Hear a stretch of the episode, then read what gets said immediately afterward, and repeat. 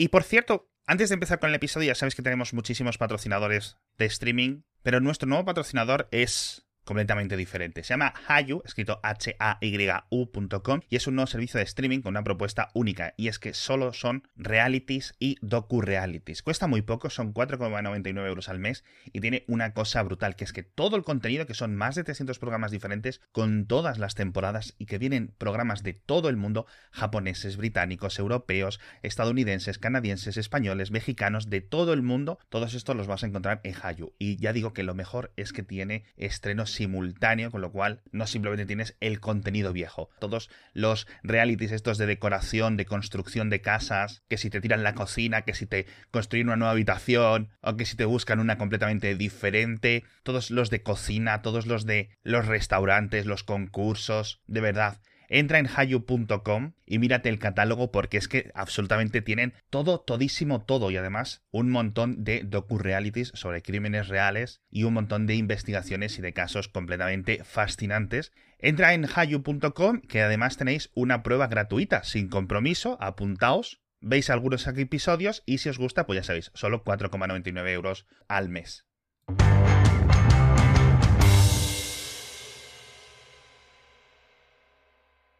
A ver, ¿tú ya lo has puesto? Yo ya lo he puesto. Lo he puesto, he hecho el, la tradición de bajar al trastero, subir las siete cajas cada una. Puedes ir viendo, a medida que hemos ido añadiendo cajas al menaje y, y la historia del, de los adornos. De, estamos hablando de las cajas de Navidad, del arbolito, de las esferas, de los adornos de la casa. La mayoría de las cosas, aparte del arbolito como tal, están en una caja de un iMac de dos mil siete. Ahí sigue. Dándolo todo, la caja ha durado mucho más que el ordenador. Y eso, este, este fin de semana hemos subido todas las cajas, he subido todas las cajas y hemos hecho la tradición de montar el árbol, montar las luces, montar los Christmases. Tengo la casa llena de renos de peluche. Yo les yo no he tenido que bajar al... ¿Cómo lo has llamado? Al trastero. ¿Verdad? Al trastero, no. Yo no tengo no tengo trastero, curiosamente. ¿No? Lo tengo aquí arriba. ¿Tienes un ático? No, un ático, una buhardilla. No, tengo simplemente un, un armario alto. Y ahí tengo la caja y lo guardo. Y ya las niñas llevan muchos días insistiendo. Y no quería repetir lo de los otros años, que es que están insistiendo durante dos semanas hasta que por fin digo, mira, os lo bajo y lo monto. Y he dicho, ah, sí, ¿lo queréis? Tomad, montadlo vosotras. Y se pusieron y lo montaron ellas. No, no tengo problemas. A mí ya te digo que me gusta muchísimo verlo, y la, el, sobre todo por la noche... Y utilizarlo de luz extra dentro del salón, etcétera. Lo tengo sí, ahí es que es un poco como, como una chimenea. Es un tipo de luz diferente ahí que tienes de fondo. Más cálida, sí. Sí, y se está moviendo un poquito. A mí me gusta afortunadamente, tenerlo. Afortunadamente ha pasado de moda la época en la cual las luces venían con musiquita. Esa fue una muy mala época en la, en la, en la historia de la humanidad. Todos los árboles hacían musiquita. Y pero se podía desactivar, ¿no? Depende, depende. Si era uno barato o no. Si estaba enchufado, hacía musiquita. Tuvimos un par de esos en Venezuela y era insoportable. Se, se, se apagaba muy temprano. Ahora la moda es, no sé en tu caso, pero aquí está integrado con, con la domótica.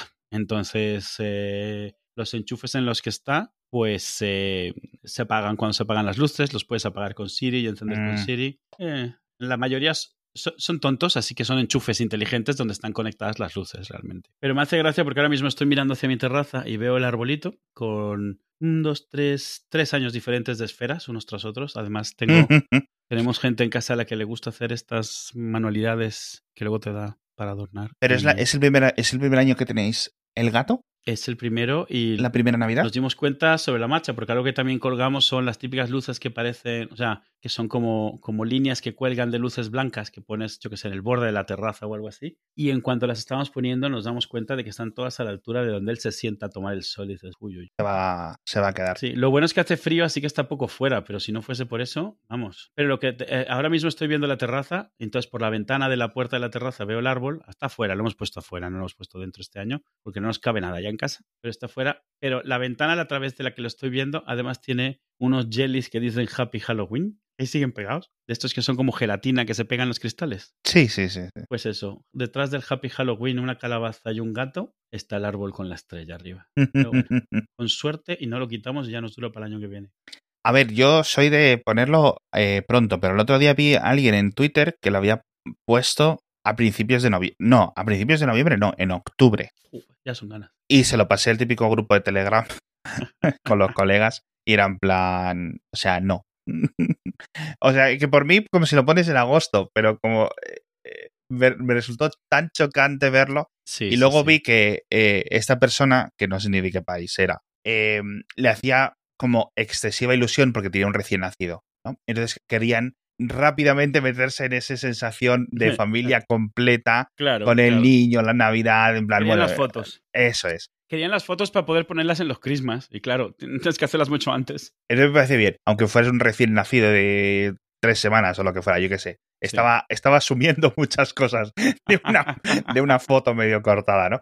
Pero, pero vamos, que yo ya te digo, o sea, el árbol de Navidad por mí como si está el año entero. O sea, lo único sí. que, que no me pega con el calor. Pero es que tampoco me pega ni con el día. Es decir, yo si el árbol de Navidad pudiera estar oculto en el día a día y en cuanto se hace noche saliera de debajo del suelo, me parecería mejor, porque para mí el árbol de Navidad es algo de, de noche. Sí, es, te digo, es como una, es como una chimenea, es como una fogata, es para noche. Pues ya estamos, ya está montado y los, no sé, ¿vosotros hacéis Christmas? En plan, felicitaciones de Navidad. Christmas, o sea, una tarjeta de Navidad. ¿Nosotros... ¿Para enviarlos a otra gente o para casa? Sí, no. sí, para enviarlos. No. Nosotros empezamos con Ilse. Realmente no teníamos intención de hacerlo. Ilse nació en diciembre. Antes de eso nunca habíamos hecho nada. Pero Ilse cuando nació, típico que te todavía estás que, que no has dormido nada. Ha nacido la niña después de catorce horas de contracciones.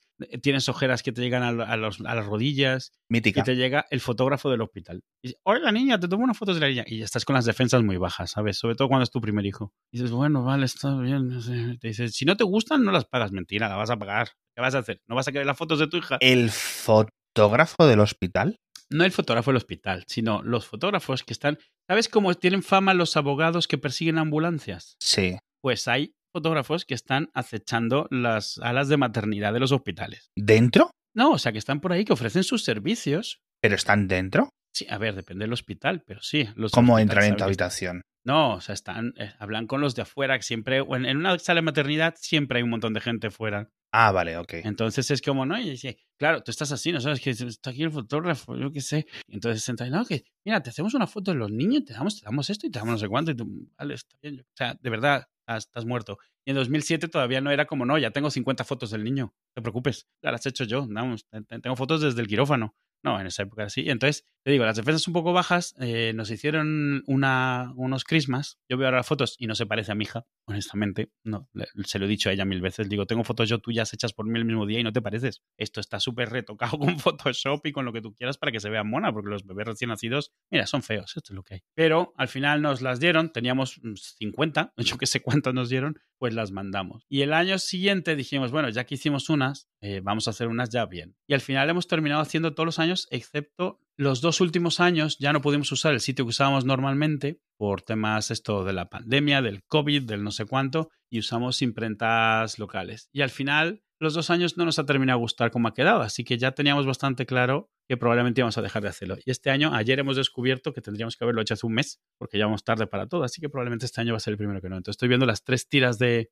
catorce crismas eh, en total, de los diferentes años, y es que, bueno, nada. Ah, entonces vais poniendo los de los años anteriores. Sí, los colgamos, es parte de lo que sale todos los años. A medida que vas haciendo más crismas, llega un momento en el cual, ¿sabes? Ilse, Ilse, Ilse, Ilse, Ilse, Ilse y Alan, Ilse y Alan, Ilse, ¿sabes? Ilse, Alan y Tere, porque se vino a vivir con nosotros mi, la abuela y cosas así. Te das cuenta las fotos que incluyen, que hay más gente y van creciendo. Y esa parte es chula. Sí. Pero la parte de hacer crismas para todos ya no. O sea, la de hacer cincuenta. Pero como un montón de nuestra familia está en otras ciudades, era una forma un poco de mandar algo. Claro, claro. Y, y compartirlo. Pero yo creo que ya si hacemos, vamos a hacer algo local, solo para nosotros y para tenerlo. Ya no para distribuir. Sí. A ver, es una buena tradición lo típico de cogerse una vez al año la familia nuclear y hacerse unas fotos... Eh, medianamente bien, o sea, vestirse, peinarse, a un estudio de fotografía, tampoco es mucho dinero, la verdad, yo creo que es... es pero es muy, es muy de antes eso, eh, lo de, lo de la foto... Sí, sí, foto yo esto, no, mi, sí. mi relación con esto, de nuevo, vuelvo a insistir, es a través de los Simpson, o sea, yo son cosas que no he experimentado por mí. Es muy americano además eso, lo de la foto de la familia. ¿Sí? En estudio, sí, sí, sí. Pero bueno, que aquí se, se hace y está guay, está guay, sí, porque sí, la verdad sí. es que es una buena experiencia. Eh, hay familias que van mucho más allá cuando piden una, un, un encargo de, de un cuadro pintado. Uy. No de la familia, que también puede ser. Yo he visto familias que tienen óleos de la familia en plan cada X años, ¿vale? Ah. Y otros que tienen, no son carboncillos, son ceras. Son ceras, sí, sí, sí. que es más barata. es más barato. Tú le puedes encargar una comisión a un encargo a un artista que te lo hace bien, resultón, sí. eh, gente que hace, digamos, caras realistas de una forma ya casi programática, es decir, sí, claro. Tienen mucha experiencia, van a, van a tirón y les queda bien, no es en plan, hostia tío, las orejas, ¿qué ha pasado aquí? ¿Sabes? O que... No, no, es en plan, ya tienen mucha maña y eso no es caro dentro de la perspectiva de las cosas de que tienes un cuadro de cincuenta por setenta o de cuarenta por sesenta, claro, de una persona hecho, pues, relativamente poco dinero, ¿no? No te va a costar más el marco que el cuadro... Mmm, no es un trabajo artesanal de la leche, ¿no? Está bastante serializado por parte sí, sí. del artista o artistas o el estudio que los hace incluso, ¿no? Que muchas veces es eh, un grupo de gente joven, claro, haciéndolas a destajo, ¿no? Imagino que además habrá unas épocas en las que tengan más trabajo. Claro. Eso no, eso está guay y a mí me gustaría hacerlo. Siempre me ha parecido como un poco ostenso, o, o poco ostentoso, pero es, está guay. Porque luego cuando queda, pues oye, tienes un cuadro acera uh-huh. de tu hijo con no es diez años o algo así, ¿no? Es, es gracioso porque, porque en el momento parece muy moñas, es cierto. Pero luego yo veo estos crismas, mira, las fotos son bonitas. Y verles en como un, eso, una foto en el tiempo, un año en particular, porque lo que siempre hacíamos es que las fotos eran las de ese año, sí. las que más nos hubiesen gustado de ese año. Entonces es, es un poco como cápsula del tiempo de estas. Está, es, es, es chulo ha pasado, es como hacer un álbum, que en el momento este da pereza y tal, pero si lo llegas a hacer, luego revisitarlo está, está guay. No, absolutamente, absolutamente. O sea, en eso tienes toda, tienes toda la razón. Así que, pues no, yo de esto debería de hacerlo, no sé si me dará tiempo a hacerlo, a lo mejor estaría guay empezar a hacerlo este año, lo planteo. Digo, no lo de los, no lo de las ceras, ni mucho menos lo de los óleos, pero sí lo de vestirnos e ir a, mm. a hacernos unas fotos. Porque sí que tengo, por ejemplo, esto en una de las guarderías de mis hijas hicieron eso del fotógrafo. Va a venir un fotógrafo, sí. eh, es tanto dinero y por este dinero os dan Christmas, eh, o sea, claro. las felicitaciones, fotos, cuadernos. El paquete navideño. Eh, la tarta con la foto, todo esto, ¿no? Todo lo que se puede industrializar. Y esas quedaron muy guays. Quedaron muy guays y son de las mejores fotos que tengo de las niñas. Entonces, no me parece mal, pero sobre todo, cuanto más años pasan, mejor me parecen las fotos. Y yo por mí, luego estoy con... Así es cierto que ha habido años que la, el árbol lo he quitado en febrero, pero eh, me da mucha... Lo quiero quitar rápido porque también es cierto que, y lo he comentado aquí en el podcast mil veces, que empiezo con la depresión de enero, esta típica, no sí. solo porque empiezo un año, no solo porque se acerca mi cumpleaños y me hace más viejo. Tú llevas mal la cuesta. Sí. Sino como que se acaba lo bueno, las noches cada vez se empiezan a cortar. Yo no es que sea vampiro, ni gótico, ni nada, pero ya sabéis que a mí que lo mío es lo mío y lo mío es que a las seis de la noche sea las seis de la noche, no a las seis de la tarde. Entonces... No me gusta ver que los días cada día duran más.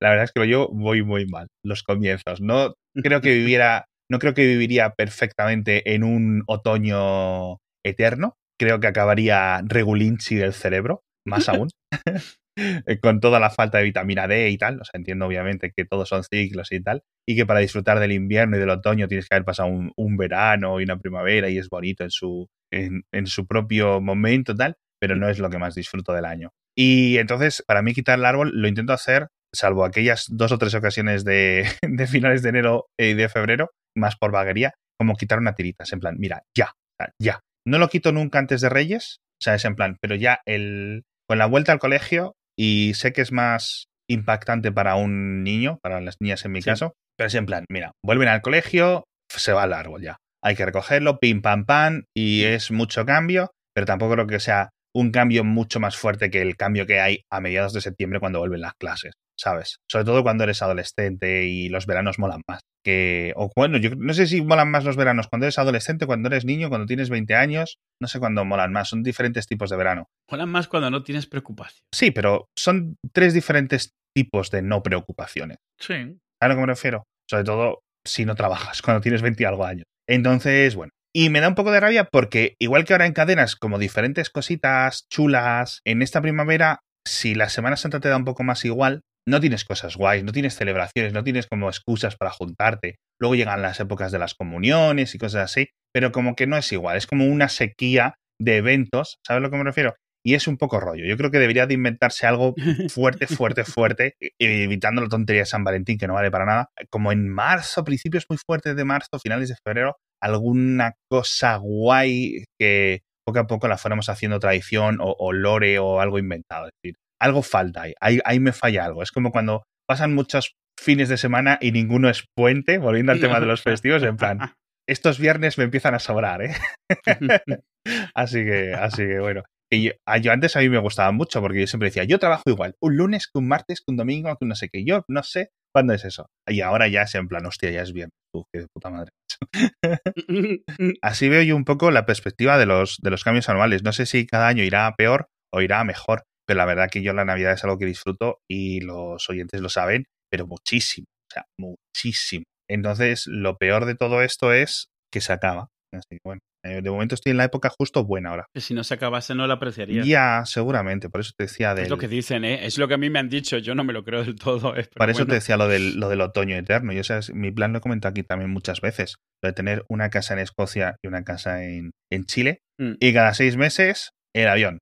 Y sí, cuéntame así, de todo lo que me estoy perdiendo. Pero... Ah, sí, sí, tú cuéntame lo que tú quieras y hasta que la deficiencia de vitamina D me deje tolili o algo así. Ya en tres años acabe ahí desnutrido con todo el pelo caído. Porque, joder, una cosa es, o sea, la, los, la, la, las, en el hemisferio sur imagino que también ocurrirá la falta esta de... de felicidad que tienen los sí. nórdicos y cosas así, por decirlo de alguna forma, pero, pero como no hay suficiente masa en medio del año. Claro, no hay suficiente masa de gente ni de tierra realmente para que haya población, pues no se puede vivir, porque es que realmente es en las mismas latitudes, pero en, en, en lo opuesto, en, en el, la parte austral, hay muy, muy, muy pocas personas viviendo, comparado con lo que viven los millones de personas que viven, digamos, al norte de Dinamarca, que es donde empieza a estar lo chungo, ¿no? En América sí, en África no. No, no, no, es que, en, que, que la parte más al sur de África no es ni comparable a nivel de latitud con lo que es Escandinavia. Y la parte más al sur de América, vale, vale. muy, muy, muy poquita gente. Muy poquita gente, porque es el piquito final, la ¿no? Patagonia. Y en Australia igual.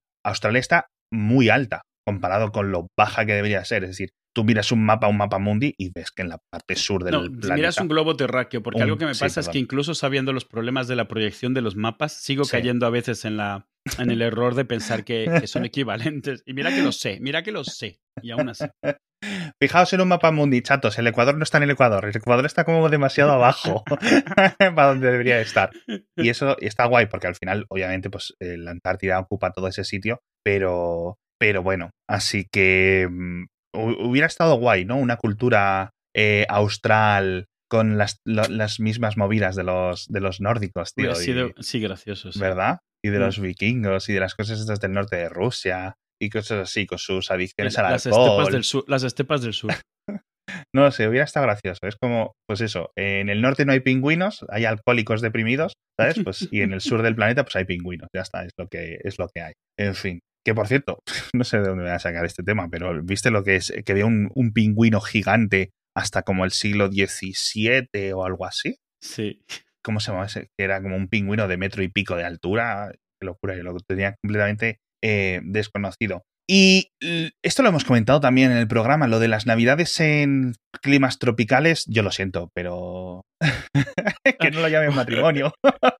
Algo, algo gracioso es, eh, yo, en Venezuela en Venezuela hay dos estaciones, lluvias y sequía. No, espérate, creo que has, uh, jo, es que hemos hablado tantas veces de las navidades en Venezuela, ah, pero bueno, me, parece, es que... me parece fantástico. A mí me hace mucha... O sea, al margen de las tradiciones y de todo esto, es, eh, es, es muy chocante. No, allí no. Luego lo recuerdas y es chocante. Todos los anuncios son de nieve, de Santa Claus con, con abrigo, de los renos. O sea, no choca verlo allí, aunque allí nada de eso ha existido nunca. Toda la iconografía de Coca-Cola, del Santa Claus gordo, la nieve... los osos polares, allí es lo normal en Navidad. Toda la iconografía de, del norte de Estados Unidos, porque ni siquiera de todo Estados Unidos, se ve como normal. Tú lo que compras es nieve, en medio del, del trópico que estás ahí, en pleno Ecuador. Es nieve falsa para adornar cosas, son los típicos copos de nieve, el arbolito también, o sea, le pones nieve artificial. En el momento como niño te da igual, te, te encanta todo eso, pero luego te das cuenta y es como, ¿cómo puede ser que, o sea, la, la, como que haya permeado tanto el tema de la Navidad? No la Navidad, la Navidad americana, supongo, o la, la Navidad nórdica, como lo quieras ver, para que esté tan normalizado aquí. Eh, aquí, bueno, y a medida que vas tirando para el sur, que no hace nada de frío en el sur de América en, en Navidades, digamos, que es verano. literal. No, no, por eso, por eso, por eso. Yo lo tengo completamente descolocado. Pero sí es cierto que es lo que se queja la gente del eurocentrismo, en este caso un protestacentrismo, como lo quieras decir. Sí. Porque luego aquí la tradición es el Belén y los Reyes uh-huh, y todo uh-huh. eso. Que a mí, yo también es lo que más, lo que más disfruto. Eh, pero es en plan, pues es lo que hay. O sea, el resto del mundo usa nuestro calendario, usa nuestro alfabeto y si no te gusta... Es una putada, tío, pero es lo que es, macho. Nosotros cogimos un par de números a los árabes y a los indios y ya está, el resto a la exportar. Pero bueno, no lo sé, no sé si hay alguna tradición. También se siente mucho más, porque al final tienes una tradición latina, en, al menos de medio cultural, ¿no? En, en Venezuela. Sí. Más raro se sentirá la Navidad en Japón. Bueno, sí, sí. ¿Sabes? Con sí, tus porque... budas y tus taoísmos y tus historias. ¿Sabes a lo que me refiero? Y bien que la celebran bien duro, no lo sé. Es que son cosas que con se imagino que lo tomas como algo que existe y ya está. Como si aquí me pongo a celebrar cosas del Señor de los Anillos, no lo sé, no sé realmente. Que puede valer, oye, al final de cuentas, una vez que asumes que todo esto es inventado, o sea, solo es cosa de empezar. Dentro de dos generaciones no se van a acordar si te lo has inventado tú o viene desde hace quinientos años. Eso, eso me hace mucha gracia, cuando sobre todo cuando se quejan de lo de Halloween. No es que Halloween es de extranjero. Digo, ¿y el cristianismo que lo has traído del norte de Egipto? ¿Qué me estás contando, chico? Que está más lejos aún. Que decir, no, es que el cristianismo es algo, es algo español. Eh, bueno, vamos a ver. Depende de la atrás que te quieras ir. Es que al final es lo que tú quieras decir. Es que al final todo es tan, tan pers- con una perspectiva tan inventada. No, pero al final, ¿sabes qué es? Es como, como lo que hablamos siempre del lenguaje. O sea, ¿te parece normal lo que ya estaba cuando tú naciste? ¿Te parece anormal todo lo que ha salido después? Está claro que a, contigo hicieron el corte de lo que tenía que ser normal y, y, y ¿por qué vienen a, ahora a cambiártelo todo? Eso es. Pasa con el lenguaje, pasa con, con la tecnología. Las asociaciones culturales, sociales, sexuales, ya verás. Ya lo he dicho muchas veces y con esto nos vamos a ir. Eh, no lo voy a decir. No lo voy a decir, pero solo voy a decir que muchos de los que han, muchos de los progres que ahora tienen treinta años y cosas así, van a sufrir mucho, mucho en veinte años. Van a sufrir mucho, mucho, mucho en veinte años. Y no estoy hablando de chistes de que entonces que los hijos van a querer casarse con un perro o con un, o con un fantasma o con un... No, no, no, no. Vais a sufrir mucho, vamos a sufrir mucho los que hemos aceptado antes o después todos estos temas de las minorías sexuales. Vamos a flipar, vamos a flipar con lo que se viene. Pero ¿sabes sobre todo por qué? Porque tú piensas que sí, que lo que, lo que viene de atrás es retrógrado, pero que hasta donde tú estás cediendo es lo natural. Es, hasta aquí es lo natural, a mí me parece lo natural. En cuanto empiece a pasar más para allá, vas a decir, espera, espérame un momento, que esto no es lo que habíamos acordado, ¿eh? Tú pensabas que, que ser viejo era una cosa que tú nunca vas a ser y resulta que es inevitable. Sí. Y las perspectivas y los anclajes y un montón de cosas es lo que es. Y hay que hacer mucho esfuerzo intelectual que muchas veces no estás dispuesto o no eres capaz de hacer para desligarte de esos anclajes y entender las nuevas generaciones. Y muchas veces las nuevas generaciones, y de ahí vienen los ciclos, eh, se convierten en eh, simplemente... buscan lo diferente a lo existente y luego ya se volverá el ciclo, ¿no? Claro. Pero vamos a flipar. Y con eso lo dejamos para no meterme en más fregados y que no nos cancelen. Además, cualquier cosa que intentes predecir te vas a quedar corto porque no sabes por dónde te va a salir, no tienes ni idea. Pues probablemente, probablemente.